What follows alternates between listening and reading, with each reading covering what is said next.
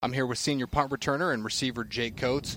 Obviously, a unique offseason, no spring ball, the pandemic, everything that's been happening. Just tell us about what the time off was like and how you spent the last few months. When all this started happening, we were on spring break. We started hearing about it and we're like, dang, this is really happening. And then next thing we know, school was canceled and then spring ball was canceled. We're like, geez, this is crazy. So we had to adjust, especially with the new staff coming in. But I think they handled it very well. Our strength coach sent us workouts when we were all quarantined at home and we did those. We got FaceTime with our offensive coaches every morning. So we stayed in contact with them, trying to get to know them because we only knew them for like a month before this happened. And how exciting has it been to get back here on campus and back on the field for workouts to be around your teammates and coaches? We started June 1st. Obviously, it was all optional. They try to encourage many people to come back as they can. It was exciting just to get around people. Waking up every morning in your house for a couple months kind of got old. Exciting to get back to the old ways and looking forward to the season. I'm here with senior punt returner and receiver Jake Coates, second team all conference as a punt returner. What's important when you're back there returning kicks? It's nerve wracking back there. And biggest thing this past year is I just got comfortable back there and I trusted the blocking and it worked out. So just kind of looking forward, hopefully having a better year, maybe make first team this year. So that's my goal. And as you look at this new staff, what's the outlook and how are you feeling about everything going into the season? I really like this new coaching staff. Coach Phillips, so approachable. He's always like, come in my office, talk whenever you want. And we finally just got all of our offensive coaches back this past week. It's nice to be in